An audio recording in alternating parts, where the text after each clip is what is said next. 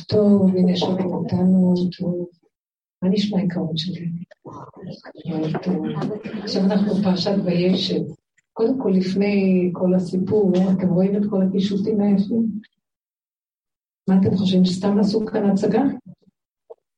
זה צריך לגוע לנו בלב, במעיים שלנו, בכיס שלנו. צריכים לעזור לאחים, באמת, באמת, על הפעולות היפות שהם עושים. עכשיו יש איזו התפתחות מאוד גדולה, מה שהרב רייפמן סיפר לי. שממש יש התעוררות גדולה בהרבה מקומות שמזמינים, רוצים לשמוע, רוצים, אה, אנשים מעוניינים להתפתח. יש התעוררות גדולה בעם ישראל, וצריכים עזרה. אז צריכים לתרום פה, הם מקבלים גם שמן להדלקה לחנוכה. אני גם קיבלתי.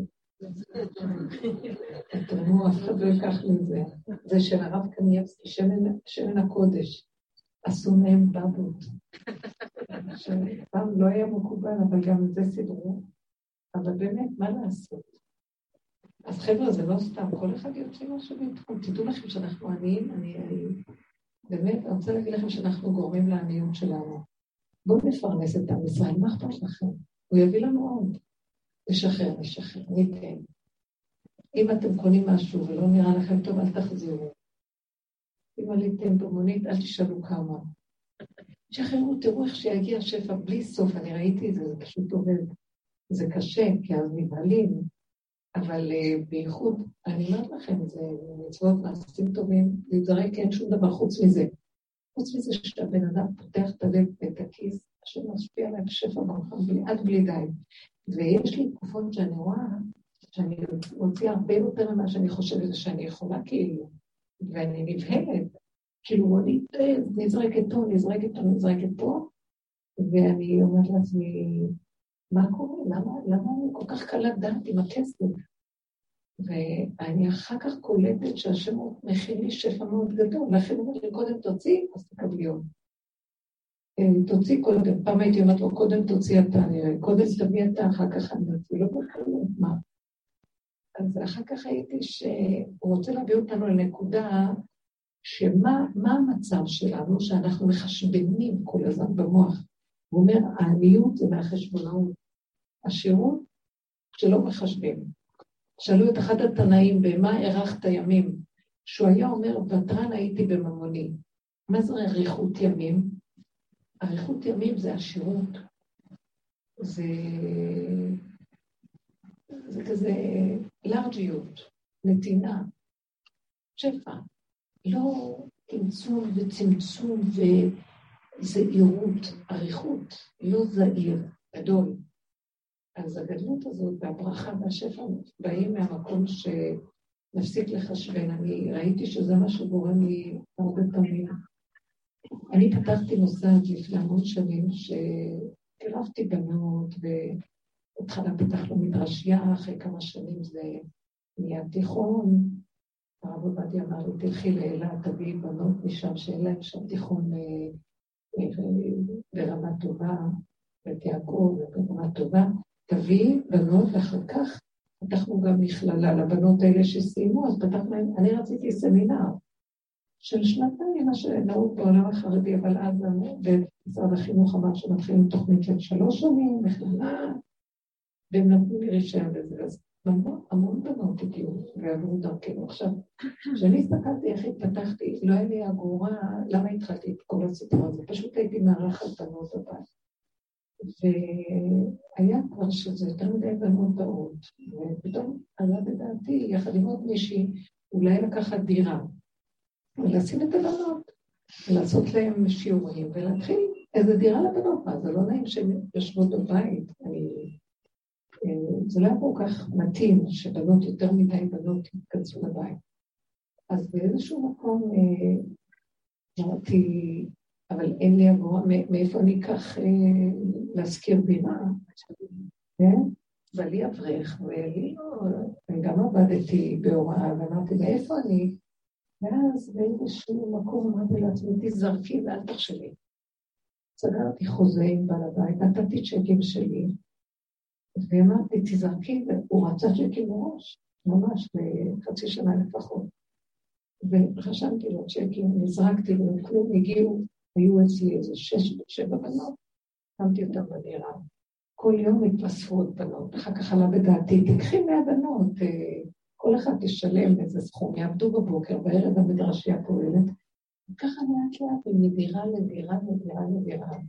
אחר כך מישהו נכנס ועזר לי אה, להשיג תקציבים משרדיים, ממשלתיים, שפתחנו את, זה היה משרד הדתות, אחר כך נכנסנו משרד החינוך, כי פתחתי תיכון, אחר כך נכנסנו, אז בכלל.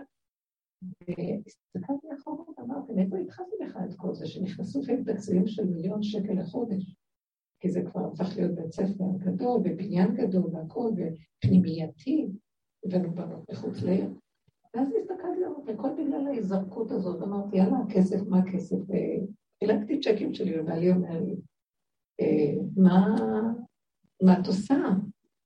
אז אמרתי לו, אתה תשב תלמד, מה קשור אליך? אתה רוצה שיהיה פה פרנסה בבית? זה יסתדר. ובאמת זה עבד. זה, זה לא שזה, אני אף פעם לא היה לי... אבל לא שמתי לב, אני ראיתי שסוגרים את המוח ולא חושבים, נזרקים ופועלים ועושים, ולא מסתכלים אחורה, רק נזרקים ועושים. נאמן השם להחזיר לנו, הוא נאמן לתת, זה לא יאומן הדבר הזה. ו...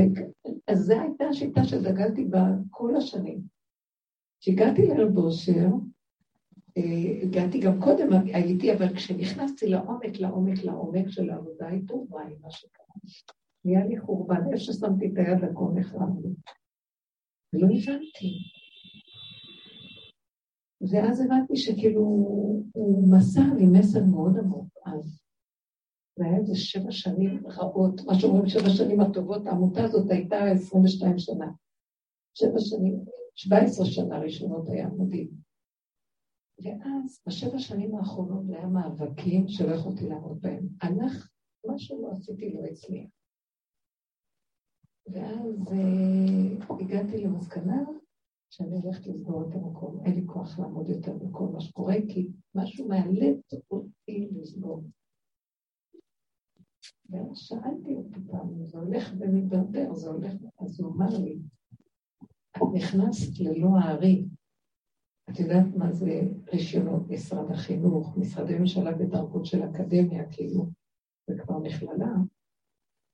אמר לי, לא ישאירו אחד חי פה, כל אלה שבמשרדים, מהמקומות האלה, עוד תיכון מילא, אבל ככל שנכנסים לעומקים האלה, ישימו עלייך פנסים בחורים ובסדקים, ואת עכשיו חווית את זה, מה שאת חווית, כל זה הולכים לעשות לכולם, לאט לאט תראו את זה, זה היה לפני המון שנים, זה היה לפני אה, שמונה עשרים שנה, כל הסיפור, עשרים שנה שסגרנו. אז הוא אמר לי, יהיה מצבים שלא יהיה, אנשים לא ידעו לאן לברוח מהביקורות, יגלו, לא ישאירו אחד חי, כך הוא אמר. וכאילו, אז הוא אמר, אנחנו בתוכנית אל תתוודע לרשות. הוא סוגר, ותלכי לעבוד ברמה אחרת. תהיי, תעבדי איתי, תלכי מתחת לרדאר, זה הסתרה.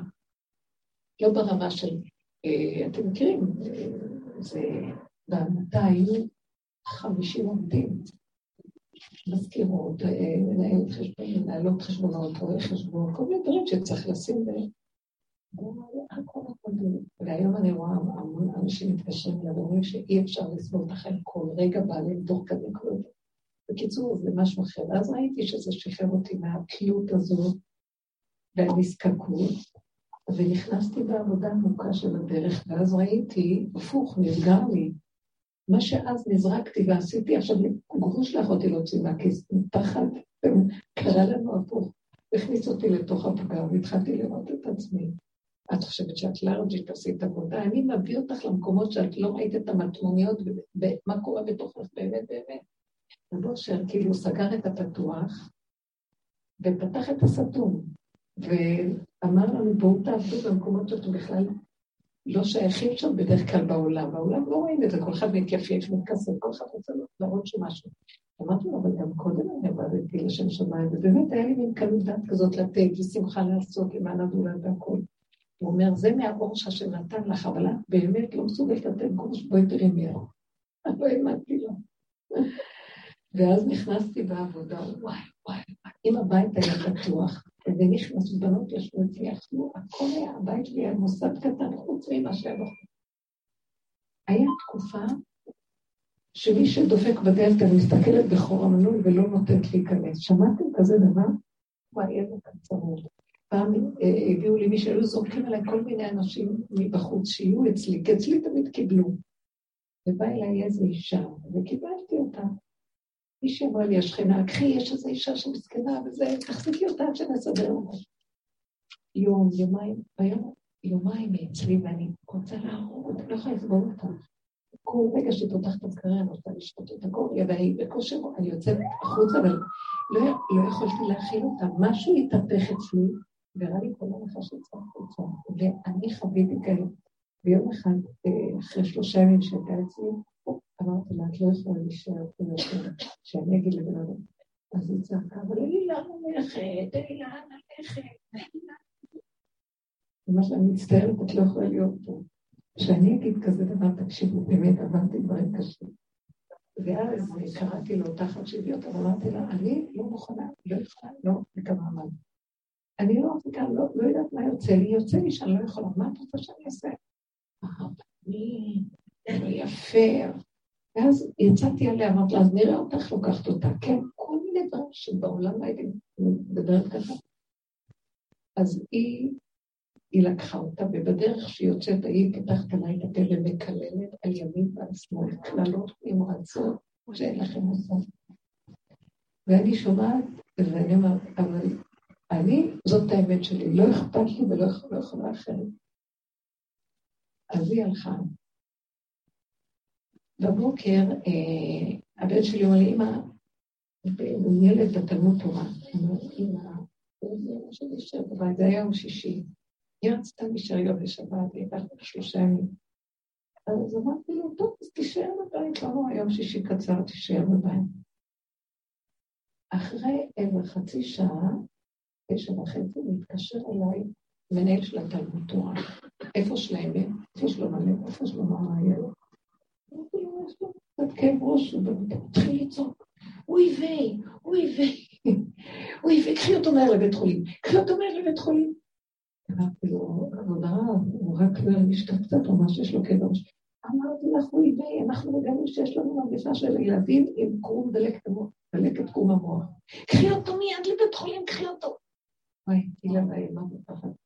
ופתאום נפל לי הסימון הקללות שלה, קיללה אותי, קללות רצון, אוי ואבוי לי, מה, מה, מה, מה שלא עברתי. בדיוק בעלי, ביום שישי אז הוא היה בבית. אמרתי לו, תראה, זה יום שישי קצר, קח אותו מיד לבית חולים. המנהל אומר שאני אקח אותו ישר לבית חולים. הוא נסע איתו לבית חולים. ואני על ה... כל הזמן בטלפון, מה קורה? מה קורה? אנחנו בבדיקות, עוד לא נתנו, אנחנו בבדיקות, עוד לא נתנו, אנחנו בבדיקות, בבדיקות, בבדיקות, בבדיקות. מגיע כבר טיסת שבת, אני אומרת לו, אני רוצה לדעת מה קורה איתכם. עוד לא החזירו את התשובות, עוד לא מחזירים את התשובות, עוד לא מחזירים את התשובות, אבל איך הילד? הילד כאן, אבל הם כל הזמן עושים בדיקות. ככה נכנסתי לשבת, והם נשארו שם. עכשיו, כל השבת, כל השבת, אה, אז רגע, לפני כניסת שבת, לא יכולתי להחזיק מעמד, הרמתי טלפון לגבאי של רב אושר, ואמרתי לו, רב שמואל, תשמע, כך וכך וכך, אני עוד לא מתחילה להגיד לו כך וכך, עוד לא מתחילה להסביר שתי מילים, הוא אומר לי, אה, כל הביוב יצא, יצא לך הביוב, אה?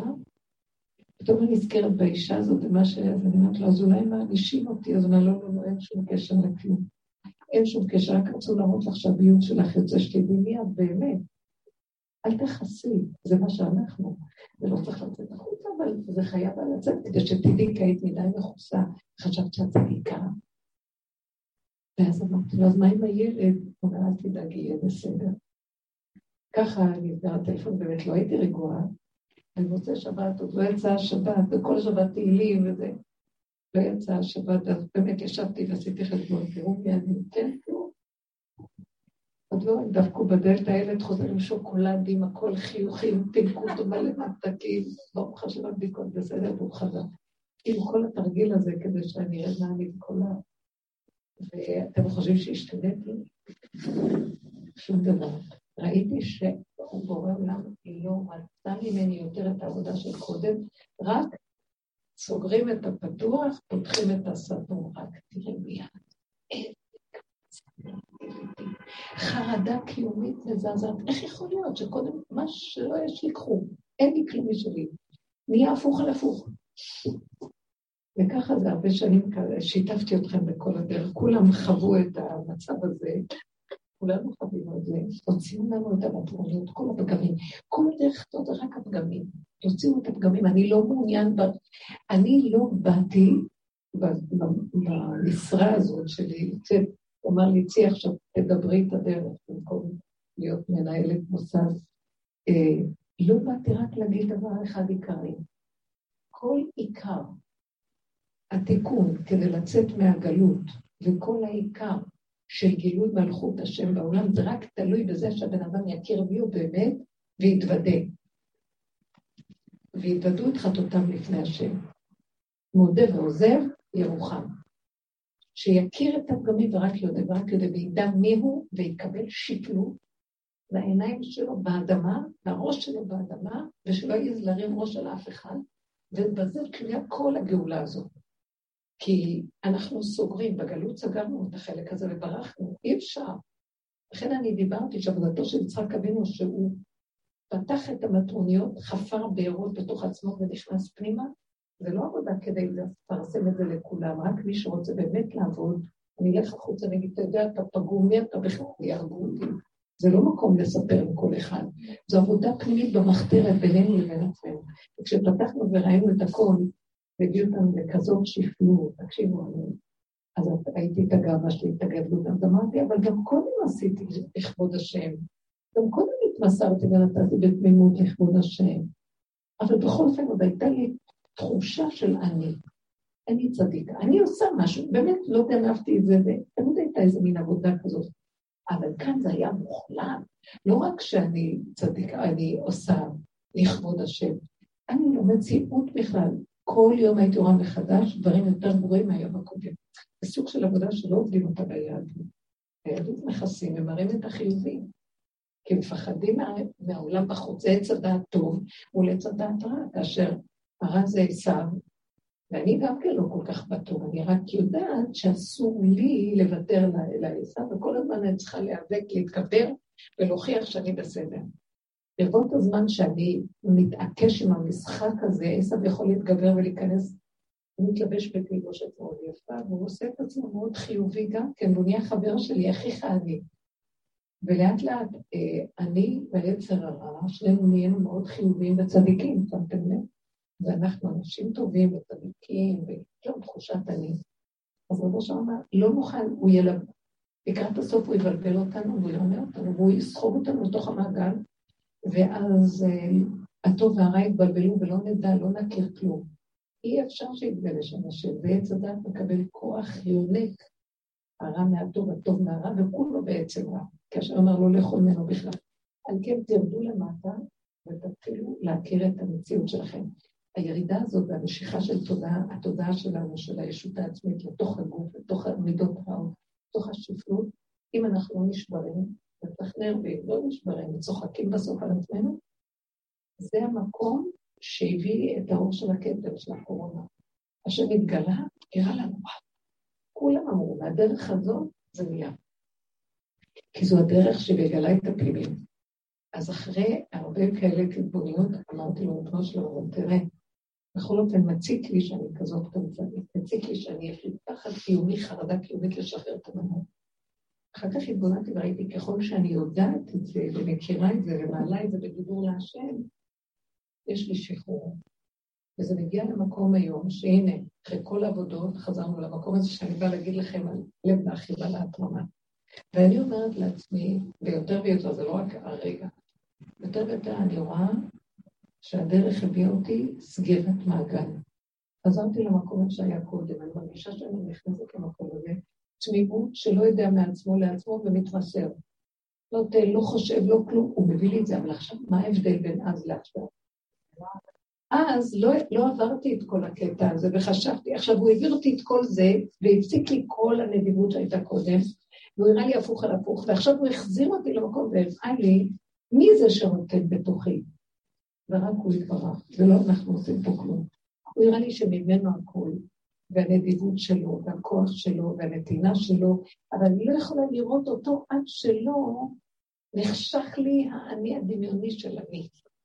אז מה אני רוצה להגיד לכם? עדיין אנחנו, והוא מביא אותי למקום שאני פותחת, אני לא יודעת איך, היד שלי, אני לא חושבת. מה שנראה הסיבה, אני משחררת. זאת אומרת, אני רוצה לדבר על זה. יש כאן נקודה מאוד עמוקה, אנחנו בפרשת וישב. יש שלוש פרשיות שמסמלות את מציאות האדם בעולם, בעולמו. פרשת ויצא היא מראה לנו איך נראה האדם בראשית דרכו בעולם. קודם כל, הוא מוסתר וספון בתוך אוהלה של ביתו. הבאוהל, בבית, בית אביו המוגן. יושב, ונותנים לו הכל, ומגדלים אותו, ותומכים לו בהכל, עד שויצא יעקב מבאר שבע וילך חרנה. הוא יוצא לחרוניו של העולם. הוא יוצא החוצה להתחיל לראות את העולם. מהבית, תמיד אומר, זה, יש איזה שלב שאנחנו יוצאים מהבתים, יוצאים מהעולם של המשפחתיות, של הילדות, של התמיכה של ההורים, של הכל, ויוצאים להתחיל את החיים ולהתחיל לראות מה זה העולם. ויצא מסמל לנו את המקום הזה של יעקב, איך הוא יוצא לעולם. הוא חייב, הוא נבהל, הוא נבהל, הוא רואה את אליפז רודף אחריו, הוא רואה את לבן, הוא רואה את ההרמוניות של העולם, את גנבת דעת, איך הוא גונב אותו. הוא בא תמימים, תמימות כזאת, וכל לתת לו את הרחל, נותן לו את לאה. איך, אני עובד לך שבע שנים, ואתה בסוף זה מה שאתה עושה. הוא מתחיל ללמוד שהעולם כזה לא פשוט, לא פשוט, לא פשוט. אז אני, הוא יוצא מבית אביו, עדיין הוא הולך לשם בית שם ואם 14 שנה לפני שהוא הגיע לחרן, עדיין הוא כאילו מתחיל להכיר את העולם. פרשת וישלח, הוא כבר עומד מול החיה של העולם, פנים אל פנים במאבק החיים. זה הפרשה הזאת מסמלת את המפגש עם שרו של עשו עם עשיו, עם הצרות, צרת אה, דינה, צרת רחל, צרת יוסף, צרת אה, שכם, צרת דינה. והחיים ממש, הם רגע מאיפה שאתם יודעים מאיפה זה בא. פרשת וישן, אז בואו ניקח את זה, העבודה שלנו זה כאילו עץ הדעת טוב, עץ הדעת רע, עץ הדעת רע, עץ הדעת טוב. וייצא וישלח. ווישב הוא כבר בקו האמצע. הוא אומר, תשמע, כמו שאני הייתי קודם, עושה כל מיני דברים גדולים וזה וזה, ואחר כך יראו לי מי אני עשב הגדול בתוכי. כן, ראיתי, זה כמו שעכשיו סיפרתי לכם. לא הבנתי מה שראיתי. איך יכול להיות שאני אזרוק אישה כזאת? משהו, יצא לי משהו שלא יכול לסגור אותה, וזו הייתה האמת שלי, לא יכולתי להפסיק לי, לא יכולתי להתגבר על זה. וגם כן אחר כך ראיתי מישהו מבקש צדקה, אני מתחילה לחשוב, מה פתאום, מה, לך לעבוד, אז מה, אף פעם לא חשבתי דברים כאלה, צדקה, צדקה התחנכנו לתת צדקה, לא לחתום, להתמסר, לתת כלום, יצא לי כל הרישות. כמובן שנזהרתי שזה לא יצא החוצה, כי הוא אמר לי, כל הביוב יצא, זה לא צריך שזה יצא, אבל רצינו להראות לך איך את נראית. ולא שכבר ידע, אני אפילו לא סיפרתי לו על הילד שלי כלום, הוא כבר אמר לי את זה. אז באיזשהו מקום, אחרי זה, מה זה פרשת וישב? אחרי שראיתי את כל הכוחות הטמונים, תתיישב בתוך המציאות, תחזור לעולם, וזה בדיוק הנקודה. ועכשיו אני בתוך העולם שלך, פרשת וישב, יש בה אלמנט, יש בה יסוד מאוד מאוד עמוק, שעכשיו, אחרי כל המאבקים, אנחנו חוזרים לעולם. אבל השם חייב להיות שם. אני לא מחזיק מעמד, לא אני הנותן צדקה, ואז אני רואה את זה.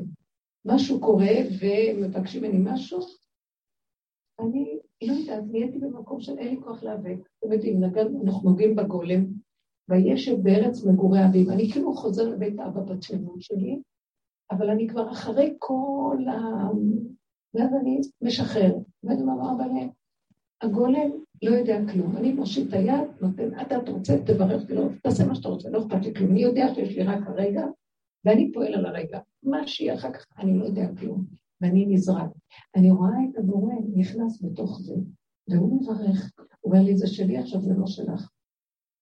את חוזרת להתיישב במה שאני רציתי אותך בהתחלה, אבל בהתחלה זה לא היה מתוך בחירה באמת, זה היה ילדותי.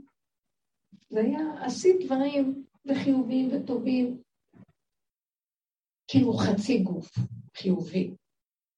החלק השני, פתחתי לך וראית שלילה, זה הרבה שנים, זה עשרים ומשהו שנה, בתוך החפירות האלה, ובסוף הגעתי לגולים ואמרתי לו, טוב, אני כל כך שלילית, אין וטוב בבשרי, אז אני לא רוצה להוציא את זה החוצה, גם התרגלתי שזה מה שאני, הורדתי ראש, אבל בכל אופן, אי אפשר לחיות ככה באמת, עם כזה חרדה קיומית, עם כזה צבעים.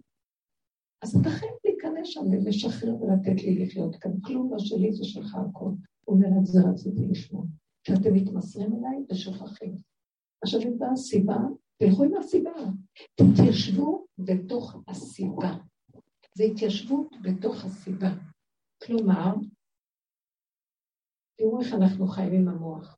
יש לי תוכנית, אני חייבת לעשות, יש לי מה לעשות, אני יודעת שזה צדקה, זה טוב, זה זה, ואני רצה לעשות. אחר כך בא כוח השלילי, ואני נלחמת עם עצמי כל הזמן, ואין לי כוח בסוף, אני נכנעת ואומרת, טוב, אני שלילי. בהתיישבות זה, אני לא יכולה יותר לעשות כלום, אין לי כוח. אני יושבת לי, ועם הסיבה, אני מתיישבת בתוך הסיבה, אני לא יושבת. אני, יושבת, אני בתפיסת ההתיישבות, מבינים מה אני מתכוונת? אני יכולה להיות פעילה, אבל המוח שלי לא פועל. המוח שלי לא אומר לי, אני צריכה לרוץ, אני צריכה לעשות זה, אני צריכה לעשות זה. המוח שלי לא אומר לי כלום, לא בא לי יותר להקשיב לו, לא בא שהוא מלחיץ אותי. את צריכה, צריכה, לתת צדקה, כן תצדקה, לא תצאי צדקה, מה, עד מתי? לא רוצה חשבונות, לא רוצה ספק, לא רוצה בלבולים, לא רוצה כן ולא רוצה לא. אין לי כוח להחליט, אין לי כוח לכלום, אין לי כוח הבחירה הזאת אומרת. אתה יודע מה? אני באמצע. אתה רוצה, תפעיל אותי. אני לא שמה לב, היד נכנסת לכיס ומוציאה. יוצאים לפעמים סכומים שלא התכוונתי, ואני רואה, יוצאים לי. וזה בהתחלה, אני פותחת את זה, אחת לסגור, זה לא שלח פה כלום, זה אני פותח כדי להביא לך עוד יותר, כי זה סוד העשירות. את פותחת, מקבלת, את סוגרת, לא מזיזה את הזוזים, עניות. תזיזי, נפתח. סוגרת, אין. מקמצת, מאיפה בא קמצנות? מהחשבונאות. מה, מה יישאר לי, כמה אני אתן לו? טוב, אני אתן את הסירים. מה, אתן גם חומש? כן, אבל גם צריך... כלום לא שלה. הסיבה מראה לך, שחררי. זה שלי, וזה יחזור אלייך, ואל תחשבי אפילו כלום. וזה חירות, זה נקרא התיישבות. אני לא מתייש... אני לא במוח, כשאני במוח, אז אומר לי, עכשיו בבוקר אני גם, אוי, אני צריכה לעשות זה, אני צריכה לרוץ את זה, אני בלחץ. כשאני בהתיישבות, מה הכוונה בתוך הנפש שלי כאן בבוקר? אני לא יודעת כלום.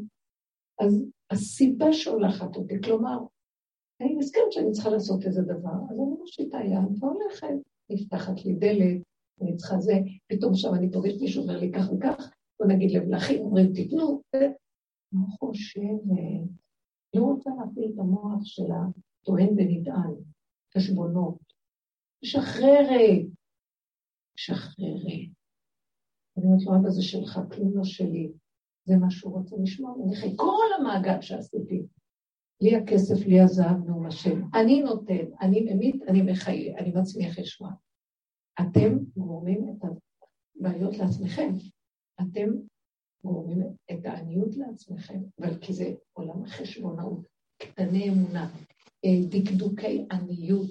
לא, אבל אני את זה עושה ככה, את זה אני עושה ככה ואת זה אני עושה ככה. נכון, הגמרא אומרת צריך לחשבן.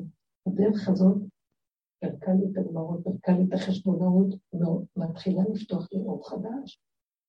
זה לא אומר, הגמרות היו טובות לתלמוד בבלי, לחושך, לגלות, הבלבול של הגלות, בבלי מלשון בלבול. אנחנו נכנסים לפאז אחרת. אין לי כוח להתבלבל, אין לי כוח לספק. כן לעשות את זה, לא לעשות את זה, כן את זה, אולי פה, אולי שם, אבל, ואם, ומה, לא יודעת כלום. הרגע והנקודה, הרגע, אני עושה לפי הרגע. נגמר רגע, אני לא יודעת מה יהיה אחר כך. איזה שלוות הנפש. תקשיבו, העולם לא שלי, ואני אומרת לו, אבל זה שלך, העולם לא שלי. אני לא יכולה לחשבן עד אין סוף, המוח מחשבן ומחשבן, שיהיה לי ביטחון בחיים עד סוף הדורות. מה יהיה? מה אני אוריש לילד, לנכד, לסבתא? אין שום דבר, יש את הרגע. שחררו, והוא מוביל אותנו, ויהיה שפע וברכה ולא חסר דבר. זה נקרא להתיישב. זה קו האמצע בארץ מגורי אביו, יצחק. מי היה אביו של יעקב יצחק? יצחק אבינו היה אדם מאוד עשיר. הוא היה עשיר בעזרה יצחק בשנה ההיא, והוא קצר מאה שערים, זה היה הון עתק שהשם נתן לו. יצחק אבינו לא היה בעולם של טוען ונטען, כמו יעקב אבינו, שהיה צריך לחשבן, והיה בין המציאות שלו, של לבן, עשיו לבן מסמל את עץ הדעת טוב והעמומים מכוסה וכאילו הוא טוב וכולו גם עץ הדעת. ועשיו זה הגלוי של הרשע של עץ הדעת. הוא מתהלך ביניהם, הוא חייב לחשבן, זה עולם כזה. יצחק אבינו ירד מהמקום הזה, נכנס לתוך הבארות שלו, סגר המוח, ועבד בפנים, בפנים, בפנים בתוך עצמו. מול בורא עולם. זו עבודה של פתח, כמו שאמרנו, סגר לנו את הפתוח ופתח את הסגור. ויעקב אה, יצחק אבינו היה נכנס לתוך הבארות החופר שם את האבנים, כמו שעשינו. תחפרי, סגרי את כל החיוביות שלה. הוא בעצם דומה לעשו. יצחק אבינו אוהב את עשו, הוא דומה לעשו. אבל עשו היה מופקר, והוא עבד על נקודות של העשו שלו. מאיפה השורש של עשו? אז המקום הזה, הוא ראה את השלילה והוא העלה את זה לבורא, הוא חפר בארות, זרק את האבנים, העלה את הכל לשורש שלו, הבור התמלא בשפע. מה, הוצאתי ממנו את האבנים, את האפר, את הזה, מה? מלא בשפע. עכשיו, כל מה שאנחנו תורמים ונותנים יהיה לנו שפע, ולא כל מה שאתם עושים ולא מחשבנים, לא מחשבן. באמת תפתחו את הכיסים שלכם, אתם מאוד... אה, מה אתם יושבות בשקט עכשיו? אני לא דיברתי סתם. תראי, הם נותנים לנו כאן אפשרות הרבה שנים. זה לא שהשמן עולה, זה אין לו מחיר. לא, תתנו מה שנדבת לב, מה שאני רציתי כאן, הנה המתוקה הגיעה. מה שרציתי כאן, שניתן ללב לאחים ולב שמח. הם תמיד נותנים לנו פה, מה, הוא דורש מאיתנו כסף? כל אחד משלם מה שהוא רוצה. תקשיבו, אתם, לא, זה לא יפה. אני לא איתכם, אני שמעת, שמעתם? זה הרומני. אני מקווה שהוא שומע שאני מוכנה להיהרג בשבילו. זה עושה רושם, זה מצליח. לא, אבל אני סתם אומרת, לא, אני לא סתם מדברת עכשיו. אני מדברת על אלמנט מאוד מאוד גדול. כלום לא שלנו, מה שיש לכם פה, אם את משחררת, יבוא חמישים פעם יותר. זה דבר שאני עכשיו רואה אותו, והחלטתי שאני הולכת על זה בכלל. ואני רואה, זה ככה זה. כי הפגמים, אני גם יכול לדבר עליהם ולסגור, אבל המטרה של לראות את הפגם זה להעלות את הכל להשם ושהשם ייכנס וימלא את החלל הזה בהערה שלו. זה מה שאנחנו... חושב שמישהי אולי תעביר איזה מעטפה וכל אחד יעשה משהו לתת להרבה הזה. באמת, אני חושבת שזה מאוד יפה. אולי אין לכם, אז אתם רוצים שאני אענה לכם? אין לכם, לא תחזירו לי, כן? אני יודעת לדבר יפה, אבל מה יהיה לי מחר אם לא תחזרו לי? יש הדפסים. אה? על יד השולחן ששמים כסף, ישנם טפסים ועדים, מי שרוצה לעשות הוראת קבע. הוראת קבע זה מאוד יפה, תעשו מה שאתם רוצים, תעשו לך זה הוראת קבע יפה, תעבירי מי שרוצה, לא, באמת. אני לא סתם אומרת, יש משהו מצד התחלה כתוב, ושחררו. השם ייתן לכם. כל אחד יכולה לתרום את הפחד של הרעש. רבנית, יש שאלה. כן, כן. מה שנדבכם לבכם ושהלב שלכם יהיה לב טוב, לב טוב ושמח אמן. ותדעו שיחזיר לכם, אני אברך אתכם, שהשם יחזיר לנו ככם אלף אלפי פעמים, בשפע וברכה יהיו בגבולנו ולא נדע שום צער ומחסור. בבני חיי ומזוני. ממש, תדעו לכם שזה עובד. יש כאן הרבה פעולות מאוד מאוד טובות שעושים בצורך שלנו. השם תחזיר, אה, תחזיר לתורה את הכבוד שלה, שזה מאוד מבוזה איך שהתורה נראית, באמת, תחזיר לכבוד את התורה שלה, קודם כל תחזיר את האור הגנוז שלו, תחזיר את השפע של התהילה. אין לנו כבר כוח להיות אברכים עלובים ולא להתמסכנות. כי לא במסכנות תאכל בלחם, זה ארץ, וישב יעקב בארץ מגורי אביו. ארץ אשר לא במסכנות תאכל בלחם, מראשית שנה ועד אחרית שנה, עיני השם אלוקיך בה, תמיד. ומושגחת הארץ הזאת, אבל אנחנו צריכים להתכוונן על הנתיב הזה של עולם. אחרי כל העבודה שעשינו, תקשיבו, יש עכשיו גילוי ממש קרוב, אני ממש מרגישה אותו, מרגישים אותו, הרבה בנות אומרות לי, שממש מרגישים קרוב, הכל קרוב, כי קרוב אליך הדבר מאוד, לא בשמיים היא, לא מעבר לים, נגמר הדבר הזה, נגמר. יש לי מסר להגיד לכם, באמת, נגמר המקום הזה של המוח, הוא מפריע לנו בגילוי החדש, בבריאות. חיים טובים, בריאות. נגמר המקום הזה. לא רוצה לחשבן, לא עושה כלום.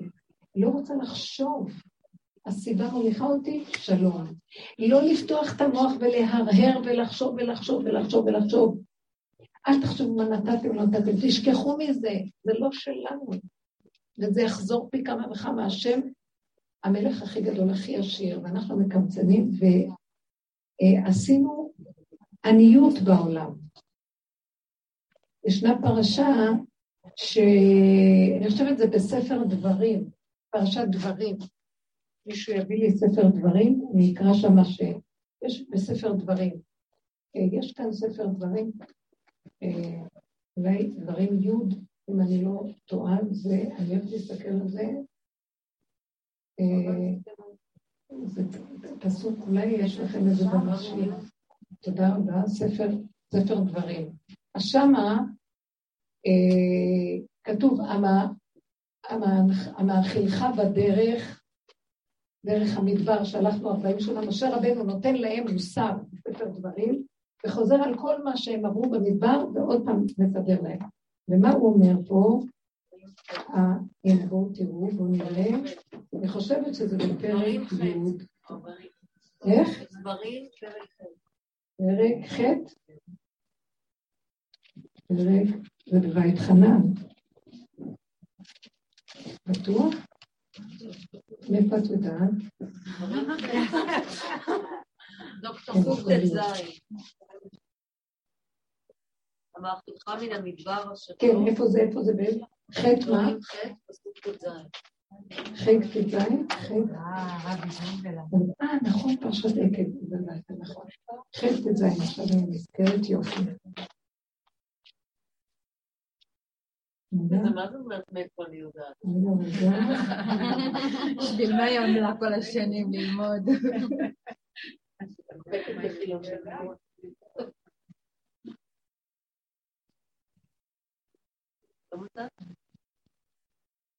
זה לא זה, זה לא זה. חכו רגע, אולי בכל אופן בספר דברים. בואו נראה, רק שנייה אחת. משהו כאן בדעתי. הנה, אולי בזה.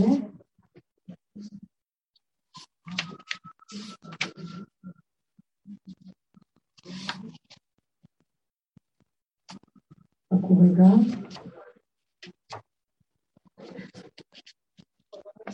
תרשמי את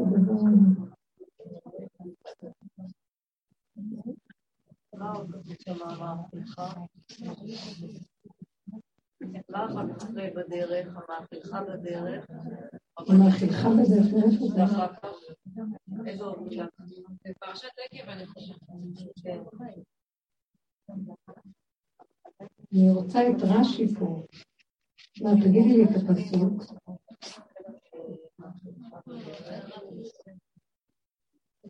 המאכילך מן המדבר אשר לא ידעו אבותיך למען עמך ולמען עשותיך להתאבך באחריתך. איזה פסוק זה אותך? מעניין, למה אני מתבלבלת פה מאיזה שם באתי להשביר? זה? זה הפסוק. בסדר, אנחנו כבר יודעת באיזה פסוק זה. דברים. אז זה לא זה, כי אני לא ראיתי שם את...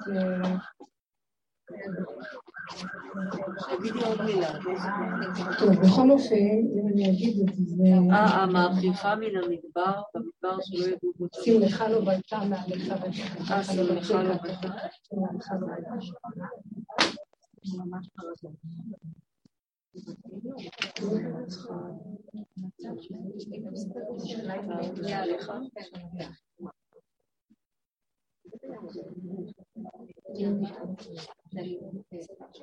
לא חשוב. אני רואה שיש לנו... רגליך לא בצקה זה 40 שנה. איפה זה שנה? דברים ח' איך? פסוק ד'. איך? דברים ח' פסוק ד'. דברים ח'. אני זוכרת משהו. עדיין בדברים.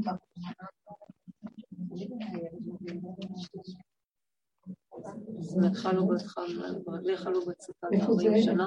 כן, סוג ד'.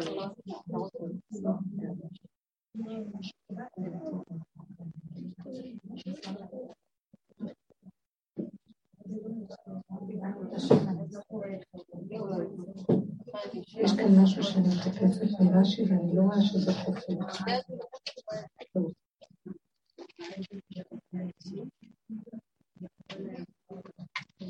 טוב, אני יכולה להגיד את זה בעל פה קצת. בכל אופן, שבפסוק, אדם שתיתי לקרוא את זה מהמקום, אבל אני בכל אופן, מה שכאן, אני לא בדיוק מזהה, זה לא יחיה אדם לבד לחם על לבדו.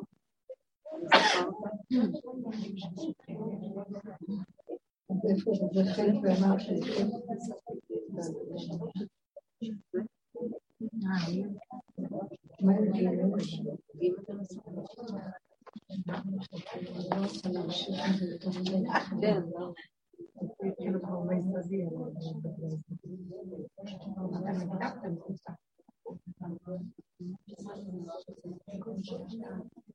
בכל אופן זה לא פה בסוף. מה שבפסוק כתוב, וזה מה שקשור למה שאנחנו עכשיו מדברים, סליחה על העדכונים, זה שבאמת אה, השם אומר, הוא חוזר ומספר להם מה, היה בדרך, שהם עברו את הדרך הקשה, ובכל אופן, איך השם החזיק אותם בדרך, פסוק מדויק. ואז מה, מה רש"י כותב שם?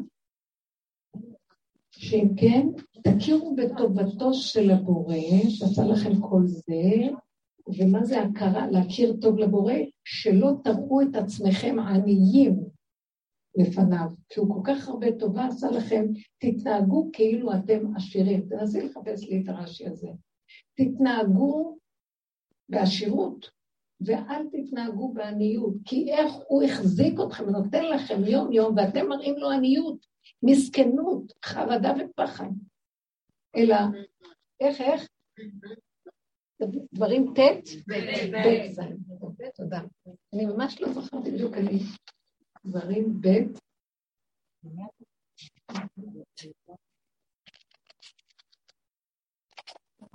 אוקיי, יפה. כי השם אלוקיך ברכך בכל מעשה ידיך, ידע לכתך את המדבר הגדול הזה זה ארבעים שנה. השם אלוקיך עמך, לא חסרת דבר. עכשיו, ארבעים שנה של המדבר זה אנחנו, כל הדורות של הגלות, גם עכשיו. לא חסרנו דבר. הוא חי וקיים איתנו, ואנחנו נושמים וחיים, ואני לא יודעת איך גידלנו את הילדים, איך אנחנו מחתנים אותם, איך אנחנו חיים בכלל. מה רש"י אומר על הפסוק הזה? כן. כי השם אלוקיך ברכך, לפיכך לא תכפו את טובתו להראות כאילו אתם עניים, אלא הראו עצמכם עשירים. כל כך הרבה טובה הוא נותן לנו. עצם הקיום שלנו, רגע, רגע פה, ולא חסר לנו. אנחנו מתהלכים עם חרדה קיומית מזעזעת, שזה פרי דמיונו של השטן במוח, של עץ הדת. ואנחנו מאמינים לזה. והוא יושב למעלה, רוכב עלינו, כאשר יום-יום בחוש אנחנו רואים, סליחה, רמת החיים שלנו בחיים, דורות חלמו על רמה כזאת. לאנשים יש בתים, מכוניות, יש להם רהיטים, יש להם מכל טוב שפע כזה של מזון, ואנחנו חרדים מה נאכל מחר. ראיתם איך נראה שולחן שבת בדורות שלנו? זה דבר שלא יאומן. ואנחנו עוד מתמסכנים ואוחזים במטה העניות, כאשר השם, אז אנחנו גורמים לעניות של עצמנו. תראו עצמכם עשירים. אני פותח לכם, תתנהגו בעשירות. תדעו לכם שזה סוד השירות, השירות של קדושה, שאינה תלויה בדבר. מה הכוונה אינו תלוי בדבר? אינה חשבונאית. אם אני אעשה ככה, יהיה לי ככה, ואם אני אעשה זה, אז מה יישאר לי? ואם אני לא אתן זה, אז מה יהיה זה? בריכה את קונה. מה? בריכה את קונה. צריך, קונים. מישהו מבקש, נותנים. נכנסתי לאיזה חנות, וראיתי שנורא יקר, זה היה איזה ויטמינים שביקשו ממני שאני אקנה, מאוד יקר. קצת ויטמינים 200 שקל. זה... הסתכלתי ואמרתי, נורא יקרה ולא קונה, ופתאום נעצרתי ואמרתי, תפרנסי את עם ישראל, מה אכפת לך? הכסף לא שלך, זה שלי, תקני, ואל תחשבני. ואז אמרתי לו, אני, אני, אני נעצרתי רגע, מה, אני צריכה לפרנס את העולם. את חושבת שזה את? וראיתי עוד רגע חריקת שיניים, אמרתי, טוב, טוב, טוב. זה לא את, זה שלי. תפרנסו אחד את השני, אתה רוצה זה קדימה, זה אומר ככה תיתנו, זה, אתה רוצה את הדבר הזה, תקנה. המחשבה שלנו סותמת, אוטמת, מכווצת, וגורמת לנו עניות, חשבונות רבים, דקדוקי עניות. השם עשה את האדם ישר, והם ביקשו חשבונות רבים. מה זאת אומרת? לא לחשוב. את רואה סיבה. עכשיו, בהתיישבות, שזה החלק השלישי של העבודה שאנחנו כבר נכנסים אליה, ברוך השם, אני גם מרגישה. כל רגע אני קמה בבוקר. מה את עושה היום? מה, מה יש לך בעולמך? את מכירים את המשקיף הגדול שיושב, המן יושב על חמישים עץ אמה וכל זה אינו שווה לו, והוא שואל את עצמו, מה עשית בחיים? מה את קמה? בשביל מה את קמה בבוקר? ואז נהיה לו מר. המרירות הזו שהוא שם במוח. זאת אומרת לעצמי, לסגור לא להקשיב לו רגע, מה אני עושה, אני לא רוצה לדעת מה אני עושה, לא, אני קמה, קמה, קמה, הולכת לפה, עושה זה, בלי לחשוב. תוכנית, לא תוכנית, מה יש לעשות, לא לעשות, עוד פעם, כלום, כלום, כלום. ובתוך זה מתגלגלת לי סיבה, והוא נמצא בתוך הסיבה, וכל סיבה באה וכיכרה בידה. כמו תינוק שבא לעולם, והוא מביא את ההזדמנות מה אני אעשה הבוקר. אז הוא בא עם כיכרו בידו. אה, צריך לעשות זה, זה, זה, תעשי, תתני, תלכי. זה לא שלך. זה השלב החדש שאנחנו נכנסים אליו. לא לחשוב, אז מה אני עושה? או שאני קמה ואומרת, אוי, אני לחוצה, יש לי היום ללכת פה, פה, פה, פה. אז קול צועק בפנים ואומר, את לא עבד של אף אחד, את בת חורים, את לא צריכה כלום. תקומי ותהני מזה שקמת. וחוץ מזה יש מקום כבר לעשות. הלחץ הזה בא מהמוח, החשבונאות. מאיפה בא הלחץ? מהחשבונאות. שלא יספיק לי הזמן, כי אני צריכה זה וגם את זה וגם את זה, והכל דמיון. ואז אנחנו מצמצמים את הכלים ונהיים עניים במציאות. בקושי את נושמת, הדופק דופק, אה, את לא חיה. אז איזה, אין כלי לשפע, אין כלי לברכה. אני, אני קמתי בעצם זה שהנושמת נושמת. צריכה לעשות, אני עושה. אני הולכת לפה, אני הולכת. למה הלחץ מלווה אותי? למה החשבונאות מלווה אותי? למה הביקורת מלווה אותי? למה השיפוטיות מלווה אותי? למה המרירות גוזלת לי את המציאות? זה עניות. אני לא נותנת לבורא להתגלות, שהוא זה שמאכיל אותי את המן ומוביל אותי בכל המציאות שלי ומחיה אותי חיים. איך אנחנו חיים פה? מישהו שואל את השאלה הזאת.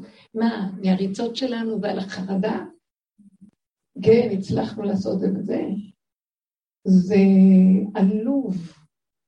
כמה מעט אנחנו מקבלים לעומת העמל והיגיעה שלנו.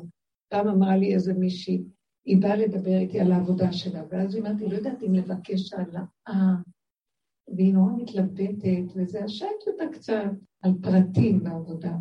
והיא מספרת לי איזה התמסרות, היא מתמסרת, היא מתמסרת בשעות נוספות ונותנת והכל, ויש לה מאוד לב לעבודה, והיא נלחצת מכל דבר, ונאמנה.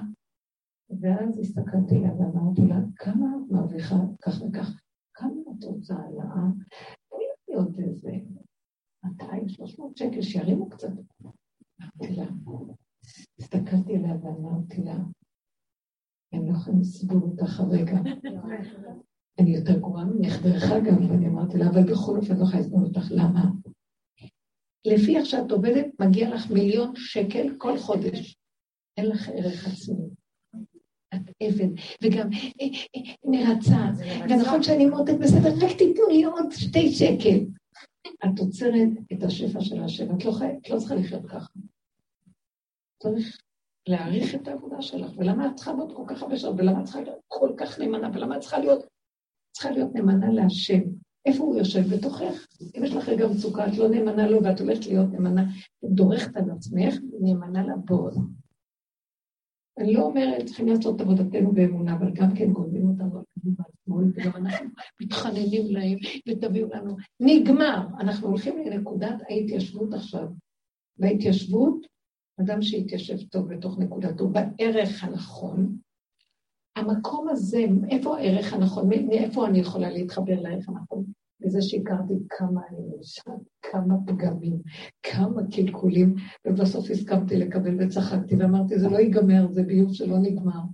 ואתה השם יודע אותי והכל, אז אם כן, למה לי להיאבק על החיים כל הזמן? כי במילא זה לא ייגמר כאן כלום.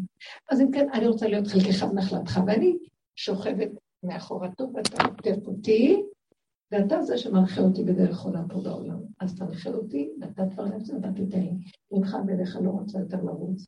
בלחץ לשום מקום, לא רוצה לרצות שום דבר, לא רוצה אה, לחרוד על הקיום שלי, אז כדאי לי לקחת גם את זה וגם את זה, כי זה יפרנס אותי, ואחרת איך אני אמשיך כאן את החיים וזה.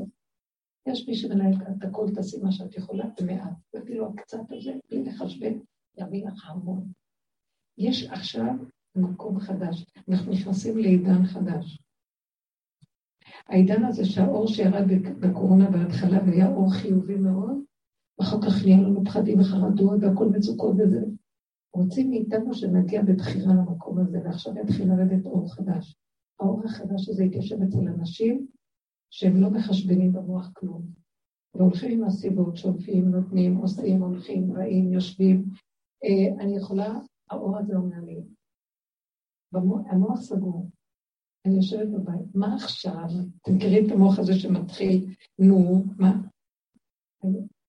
תזרקי את המחשבה הזאת ואת יושבת. תבוא סיבה, תוציא אותך, לא תבוא, אין כלום. לא לחשוב ולבקר ולסדר. זה, צריך אומץ לזה, אבל זה כבר נורא עוזר. יכולה לשבת, כן, לשבת לעשות זה בפשטות. בלי לחץ, בלי חרדה, בלי מתח, בלי ביקורת, מה עשיתי, לא עשיתי, למה לא עשיתי, כן עשיתי. צריך לתת, נותנים.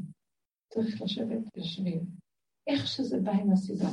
המוח הזה חייבים לזרוק אותו, כי הוא לא נותן לנו חיבור אמיתי עם הבורא, שהוא העשיר שבעשירים, והוא כוח כל הכוחות, הוא נותן כל מה שלא חסר דבר בבית המלך. חוכמה הוא ייתן לנו ברגע שצריך. בינה הוא ייתן לנו ברגע שנדרש לנו. לב טוב, מבין, לב שומע ורגיש. לא צריך את הרגישות של הנפש המתוקדמת, אני צריכה לקחת אותה ל-20 אלף יועצים, ושום דבר לא מרגיע אותה. הכל הופך להיות חלקו ונחלתו בשקט. למה אנחנו נאמץ? מה זה המאמץ הנוראי הזה? זה נקרא והתיישב. איפה קו ההשתקה בין האידיאל הזה שעכשיו אנחנו מדברים זה לא אידיאל, זה לא, קורה. זה קורה, אמן, אני מרגישה שזה קורה. כן. אבל איפה המקום לאני המפחד, החושש, אחרי... המקום הזה מפריע לדבר החדש לקרות. לא, שאדם צריך להכיר בפגם שלו, הפגם שלי... שאני... שהכול יהיה בדור. גם שאנחנו חסרים, שאנחנו פוחדים, שאנחנו... טוב, וראינו את זה, די, כמה אפשר? לא ראית את זה מספיק? אני כבר הגעתי למקום שאני לא מסוגלת לסבול. ברגע שהמוח שלי מתחיל לחשבן, הוא עושה לי מצוקה. אני לא יכולה לסבול את המצוקה הזאת, דיברנו המון. אני לא סתם פה מדברת, אני רוצה שהדיבור הזה יהפך להיות מציאות. לא רוצה יותר לחשבן, כי הוא גורם לי מצוקה, וזה מלאה את הנפש. הבת מלך, שזה השכינה שבתוכנו. למה שאנחנו אנחנו גורמים לה סבל? צריכים לקרוא אותה בת מלך. לא, לא חשבון. עשירה. לא המקום, אם יש לך סיבה שאת מרגישה בכל הגוף מצוקה, את? מרגישה שאת לא יכולה. כאילו, בא לך סיבה ואת מרגישה שאת לא יכולה. לא הבנתי, מה זה סיבה? הצבעים קופצים. מישהו ביקש ממך לעשות משהו, ואת מרגישה שאת לא יכולה. אז זה לא נקרא סיבה. התנגדות אני לא יכולה להכיל, אני לא. ואת אמרת שכאילו תיתנו ותיתנו. לא, אני לא אומרת את זה תיתנו מהמוח. לא, זה היה בלי מוח. הרגשתי בגוף, ממש בבשר, שאני לא יכולה. אז לא. אם, אם את סומכת על המקום שאת רואה בגוף, צריך לכבד את זה. אז זה המקום שאת אומרת לכם, לפעמים אני אומרת לעצמי, יש לי איזה... אני מכירה את הנקודה של החרדה הקיומית והחשבונאות. אנחנו בתרבות כזאת, אז אנחנו צריכים לא להקשיב לזה, כי זה בא מהמוח. כשאת מזהה שזה בא ממקום של גוף, מה זה ממקום של גוף? זה לא מוח שיש פה שתי אפשרויות. המוח יש לו כן או לא, נעשה או נעשה.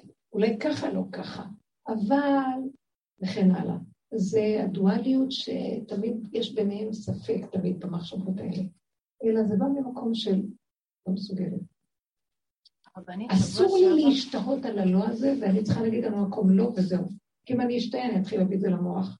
אולי את כן יכולה, למה את לא יכולה? לא רוצה להיכנס למדור הזה, אני רוצה להיות נאמנה מעכשווים. וזה קורה. ככל שאני יותר מצומצמת ושוכבת אחורה, לא במוח, קדימה רצה, אני אדע מה לעשות באותו רגע ויהיה לי ברור. בקלות נשלף הכסף, בקלות נשלף הפעולה, הכל נעשה בקלות. זה דבר שקורה. צריך להיזהר שזה לא יעלה למוח. המוח הזה, עכשיו תדעו לכם, הוא יבוא אצלנו גדול, הוא נגמר, הוא נגמר, אני אומרת לכם, נגמר המוח. נגמר הזמן שלו, הוא לא קיים. הרבנית, אז אני צריכה עזרה באיזושהי שאלה. כן. ביום שבת הגיע לי ספר של רב אושר בידיים. כן. קראתי אותו.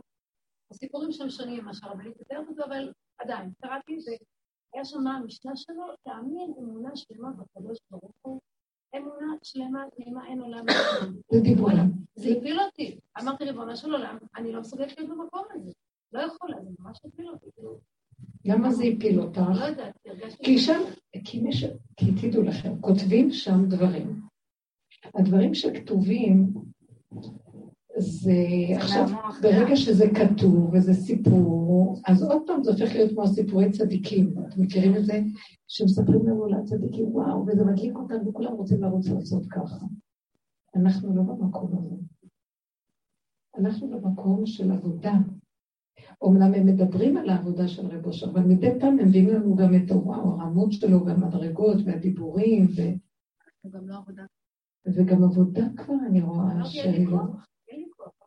אז למה זה הפיל אותך? אם אמרת אין לי כוח, אמרת אמת, אז למה הפיל אותך? אני רוצה לעשות כי מצד אחד הוא דורש, כאילו, לא תגידי לו, בסדר, אני מוכנה להאמין. אתה מוכן לסלק לי את ההפרעה שגורמת לי שאני לא אאמין? אני כבר לא, אני לא, אני מדברת איתו היום חופשי חופשי, אתה רוצה ככה, אז תעשה ככה. אז הוא אומר לי, היה לי גט השלב שאמרתי לו, אני לא מסוגלת לעשות כזה דבר. אז במחשבה היא אומרת לי, אם תפתחי את את הפתח, אז אני יכול להיכנס לזה, תפתחי לי פתח. אז פתחתי פתח, חיכיתי וחיכיתי. בדיוק, אז מה אמרתי לו? אל תגיד לי עוד לפתוח כלום. אני ישבתי פה ואני לא זזה, תפתח עכשיו אתה. ככה אמרתי לו. אמרתי לו, אני כבר לא יכולה, אין לי מאיפה לפתוח כלום. אני רוצה זה וזה וזה. ואין לי כוח לעשות אפילו ככה לקראת מה שאני רוצה, מה שאני מרגישה שזה לא טוב. אז תראה איך לסדר לי את זה. מתנת חסד וחינם, תעשה מה שאתה רוצה, אני לא עושה את זה. אבל כל העבודה של אדם זה הבחירה, זה התערות הדלתתא, צריכים לעשות את ההשתדלות. אמרתי לו, עכשיו, אחרי כל מה שעשינו מלמטה עכשיו, בוא נראה אותך עושה רק אתה. ככה, עכשיו רק אתה. יכולתי להגיד לו רק אתה, רק אתה, כולנו יפים עם ישראל, עשינו הכל, כבר השתגענו, אנחנו כבר לא רוצים, כמו עכברים מסוממים מרוב עשיות, מרוב השתדלויות, מרוב ריצות להשיג מדרגות, לא רוצים כלום. אנחנו נשב ואתה. למשל, אני לא רוצה לתת, למשל, מבקשים ממני משהו, אני לא רוצה כוח להתנגדות. לא משנה, אני שולחת מישהו שאומר, אז אני אתן, אין לי כבר כוח להתנגדות. אני רוצה שהכל יהיה פתוח, ואין לי קל, אין לי כוח לעזור. ככה דיברתי איתו. אתם מבינים מה אני מדברת? תגיעו למקום של דיבורים. כי יכול להיות שהיו לנו הרבה תקופות שעבדנו, אנחנו גם מדברים הרבה שנים. יש מקומות שאנחנו צריכים להגיד לו, אנחנו מתיישבים. בהתיישבות, מה הכוונה להתיישבות? זה לא אומר שאנחנו יושבים, יכולים גם לעמוד וללכת וגם לרוץ, אבל בתוך הריצה תתיישבים. מה הכוונה התיישבות? שהמוח לא יריץ אותי, מתוך הישיבה, אני חושבת, לא מתוך המוח שרץ. אתם מבינות מה אני מדברת? איך? יישוב הדעת. יישוב הדעת. יפה מאוד, אמרה מילה, יישוב. לקחתי את הדעת והושבתי אותה בגוף למטה. לא רוצה יותר שתקשקש לי פה ברגליים שלי אחריה. אין סבלנות אליה.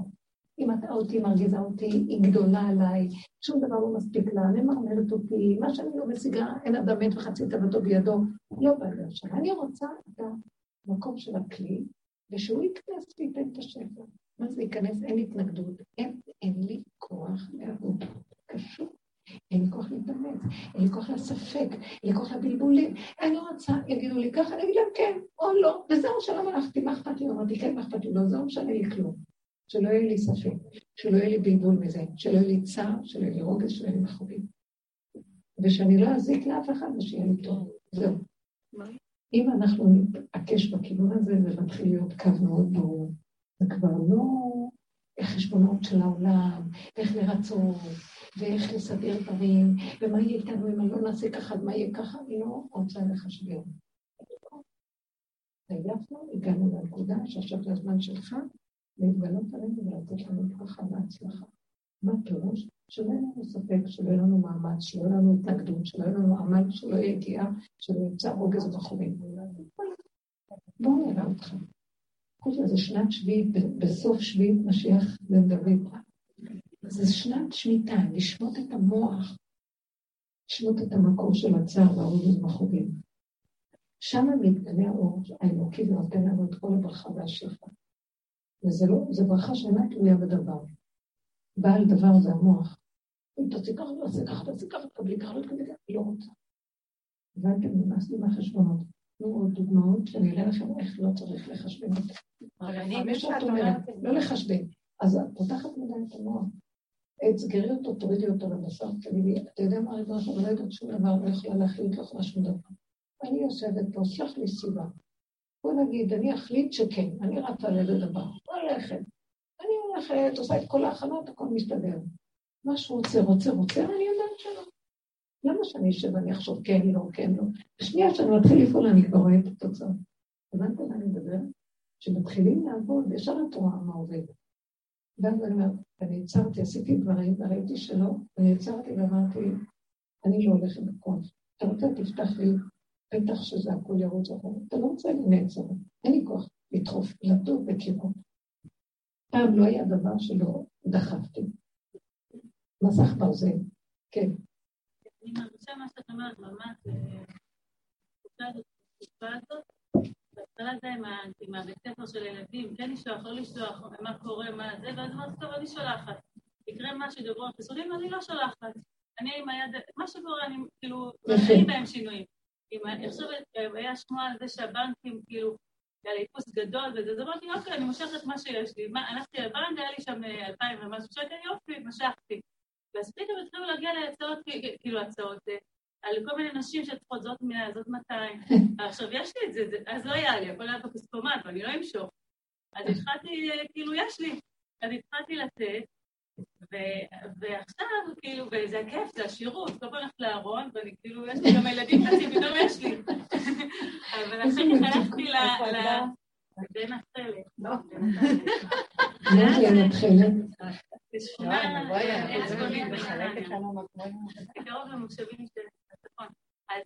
ואז הלכתי לבנק עכשיו עוד פעם, והפעם הייתי במינוס.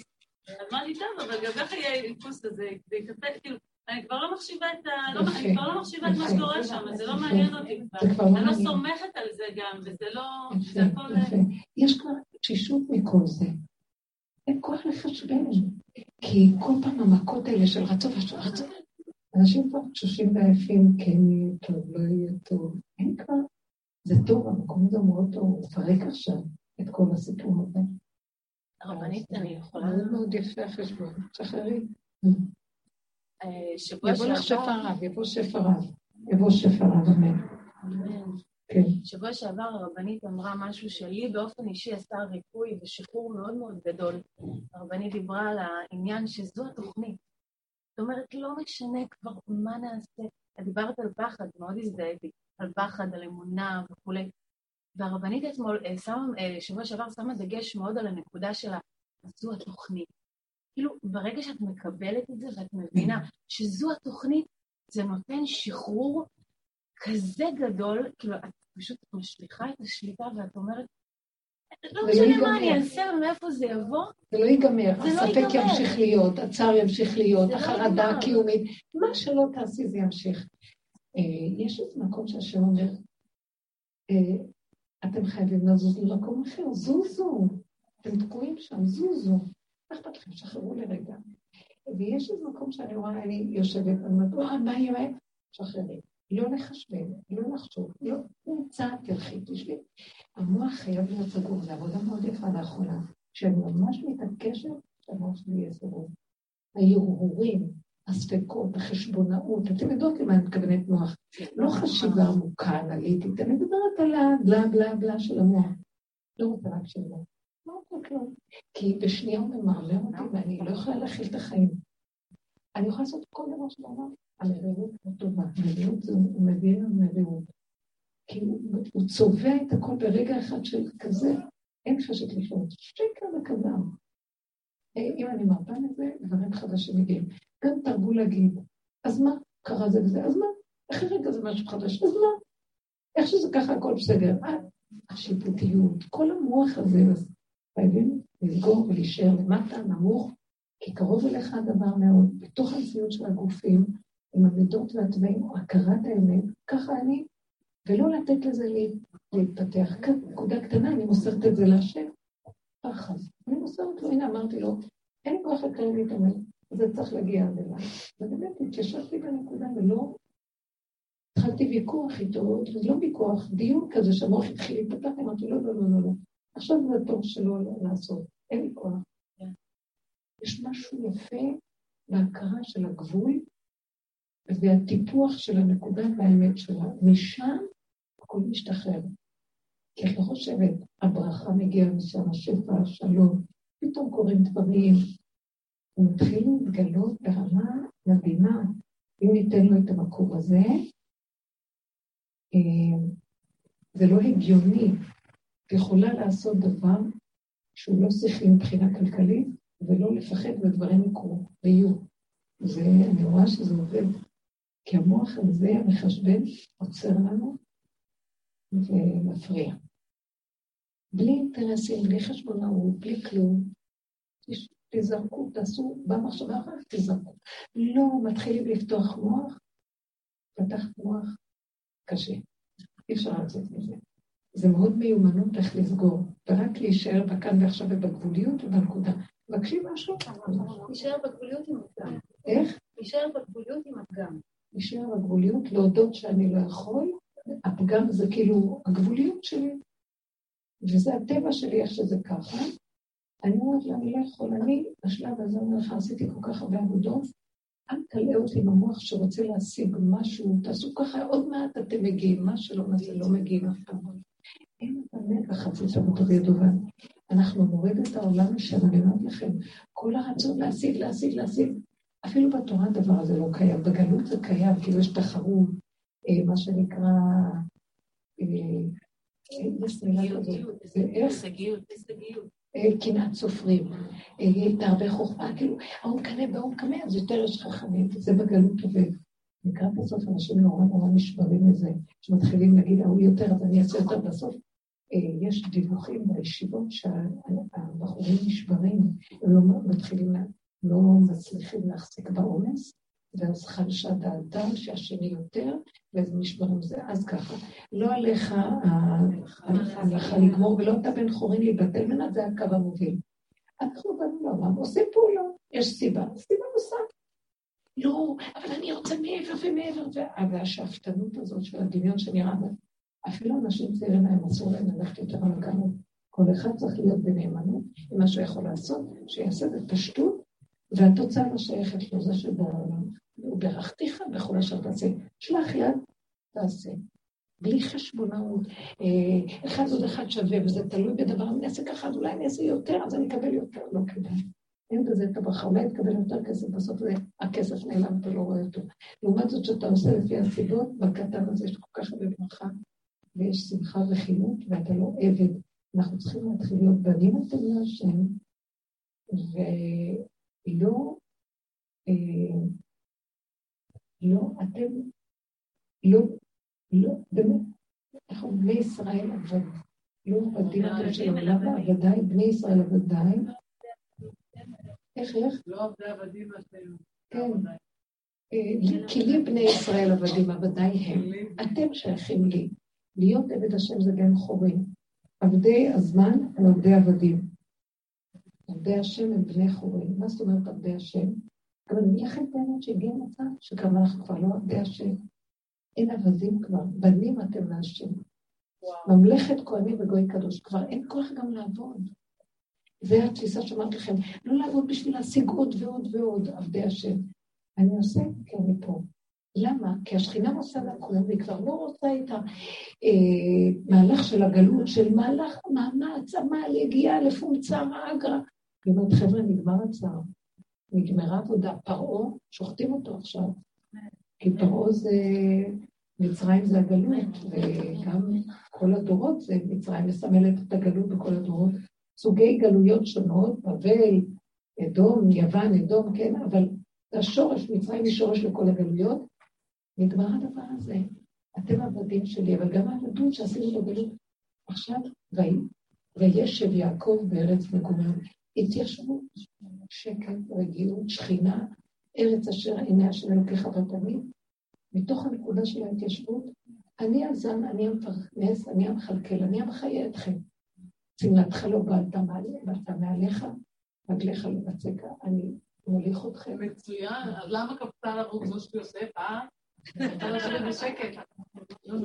זה היה, זה יעקב אבינו עבר תהליך של מה שאנחנו אומרים. תקשיבי, יעקב אבינו היה צריך לעבור את התהליך של הגלות. הוא התהליך, הוא מסמל את כל תהליך עם ישראל בגלות. נכון, יש את הפיוט במוצאי שבת, אמר השם יעקב, בחר השם יעקב, גאל השם את יעקב, לפי א' ב', אז אה, מישהי שאלה אותי, למה כתוב יעקב? לא קרא לו כל זה. אמרתי לה, יעקב מסמל את כלל ישראל, ועם ישראל נקרא לכו ונלכה, בית יעקב, לכו נלכה באור השם. בית יעקב זה עם ישראל, בגלות. אז הנה המאורעות שקראו אותו בגלות, ואחר כך זה חוזר גם אלינו, כל הזמן זה אותם יסודות. ויעקב אבינו מסמל, הוא היה צריך להיכנס לתוך התופת של המסע הנוראי בתוך תודעת עץ הדעת, מול השקר והכזה והתוך והמרמה של אה, העולם, בעוד אברהם אבינו היה בראש של התוכנית, הבריחה לתוכנית, יצחק אבינו ברח ואמר, מחכה לכם בסוף לעזור לכם בסוף של התוכנית. יעקב היה צריך להיכנס בתוך, בתוך הקללה של עץ הדעת. עליי קללתך, בני אומרת לו אמו. מה זה עליי קללתך? אני, אתה עובר את הקללה של עץ הדעת, כי ביום אוכליך ממנו מות תמות. אבל השכינה איתך, עליי, אני איתך מסתובבת, אני לא אשאיר אותך לבד. אבל אתה אחראי על מה ש... אתה תשלם את המס. אז זה אמרה לו, עליי קללתך בני קהילת עץ הדעת, אני איתך בגלות, עמו אנוכי בצרה, אבל אתה צריך לעבור את הגלות הנוראה הזאת. אז יעקב מסמל את המקום הזה מכל המאורעות הקשים שעברו לו. אבל באמת, באמת, באמת, התכלית היא בסוף וישב. אני אמרתי ששלושת הפרשיות, ויצא וישלח ויצא, וישב זה מסמל בעצם את שלושת התהליכים במציאות האדם. ויצא זה שהוא יוצא לחיים ומתחיל לראות את העולם מבית אבא המוגן, מתוך הישיבה בבית אבא המוגן והסמינר אה, וישלח זה המאבק הנוראי מול הפנים, פנים מול פנים מול העיסה הנורא והיום. ווישב זה כבר המקום שהוא כבר נכנס למהלך שנגמר לו המאבק, נגמר הגלות, אמנם יש חלקים נוספים בפרשה, ואני לוקחת את היסוד הזה, והוא כבר נכנס למקום שאומר, ריבונו שלנו, זה, הארץ שלך, ואני יושב בארץ שלך, עוזר ומפרנס ומכלכל, בארץ האמונה, עיני השם אלוקיך בתמיד. אני לא רוצה לדאוג, לא רוצה להילחם, נלחמתי עד זוב דם עם עזה וכל המצב הקשה של עץ הדת, עברנו, כולנו עברנו. דעו לכם, חרוט לנו הגלות בעצמות. אנחנו כמו הדור האחרון, כמו ננס שעומד על איזה ענק. אנחנו כננס שעומד על ענק, אין לנו כבר כוח לעשות מה שדורות קודם עשו, אבל זה הכל חרוט לנו בעצמות. אנחנו עייפים, מתפשטים, אין לנו כוח להיכנס למאבקים ועבודות. אם היינו יודעים ומכירים כמה אנחנו עייפים, והעבודה הזאת שעשינו היא עבודת מחץ. נמחצנו להכיר את הפנים, ולא היה קל. היו הבנות בוכות עם הייסורים של הניסיונות שהיינו עוברים, אתם זוכרים? עד שראינו, לא ניקח את זה ברצינות, כי ככה נחזור, זה לא נגמר פה. אני נשארת בגולם ואני מתיישבת ואומרת לאבא עכשיו זה אתה לא אני. זה השלב שאנחנו מדברים עליו היום. לא לתת למוח לקשקש לנו והביקורת שלו. ואז אני כבר מתייחסת לתורה ברמות אחרות. אפילו שאנחנו קוראים את הפרשיות והכול, אני כבר לוקחת את הפסוקים שמתאימים לי לסוף, ואני מתיישבת עליהם. אני רוצה לסיים את הגלות. אני בדרגה, כל אחד בדרגה הפרטית, ולהגיד לו, אתה תתגלה באומנך, ימות המשיח, תבין את כל מה שצריך, די, עברנו הרבה. לא להתיישב עוד פעם על הפרשנות, צער כזה ולא צער כזה, אני לא עומד בשום צער. ככל שהיהודי יראו שלא עומדים בצער, הוא יקום לקראתנו ויגאל אותנו.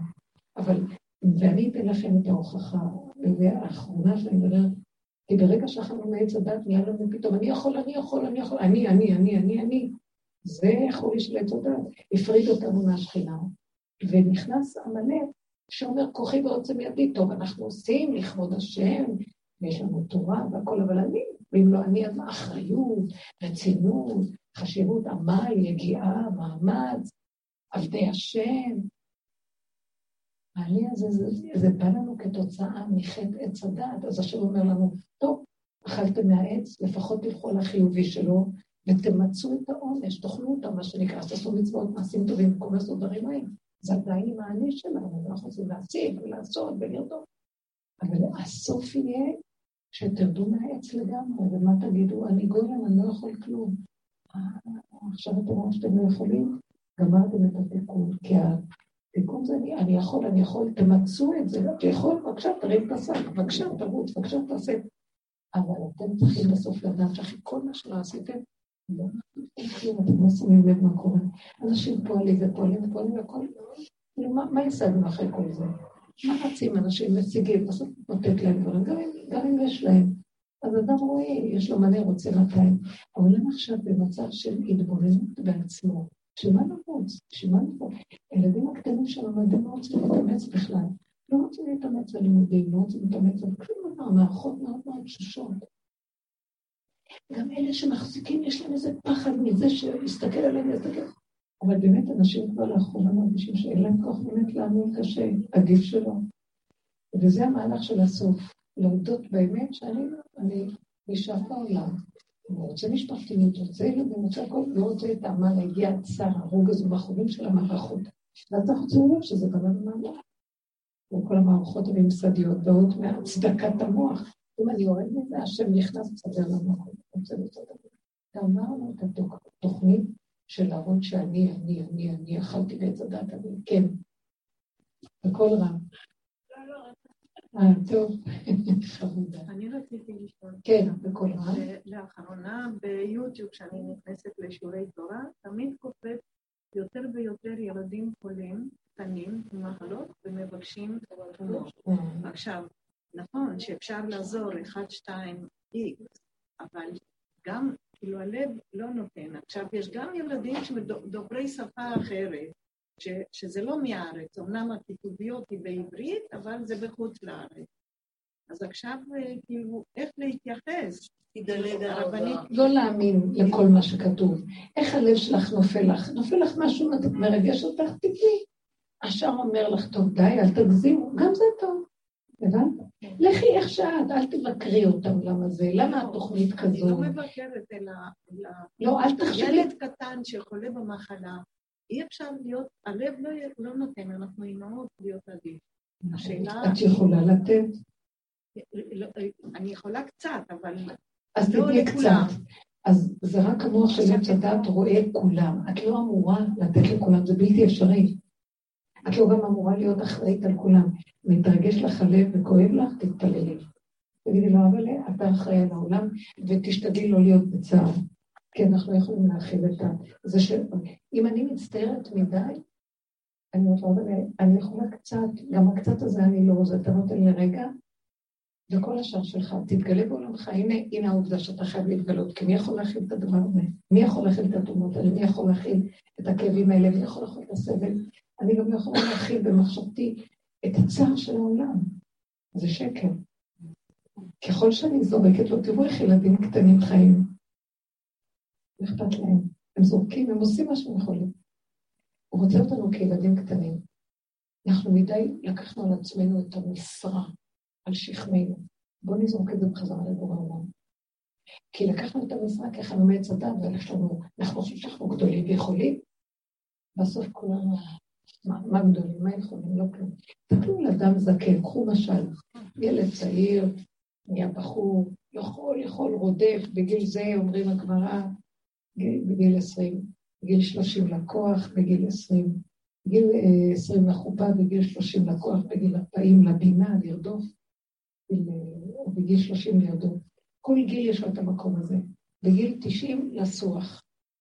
בגיל שישים, שישים לשיבה, בגיל שבעים לזקנה, בגיל שמונים למה לגבורות, לא בגיל שבעים לגבורות, לא חשוב.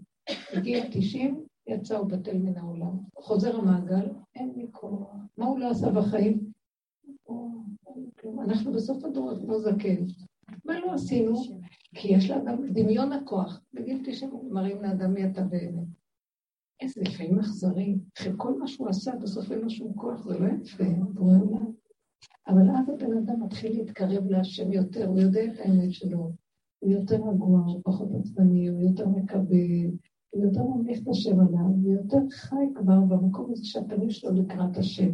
זה מה שהוא רוצה איתנו לדור האחרון, שגם צעירים יחיו כמו זקנים, שיגלו לנו לסדר את המחנות. זה לא סתם ששם את כל המחנות. הכוחנות והישות של האדם גורמת למחלות של הכדור הזה. שחררו, תלכו לקטנות, ותנו לו את הגדלות, ותראו איזה רפואה ואיזה ברכה ואיזה שלווה ואיזה שלום יהיה בעולם. תודה רבה לכם.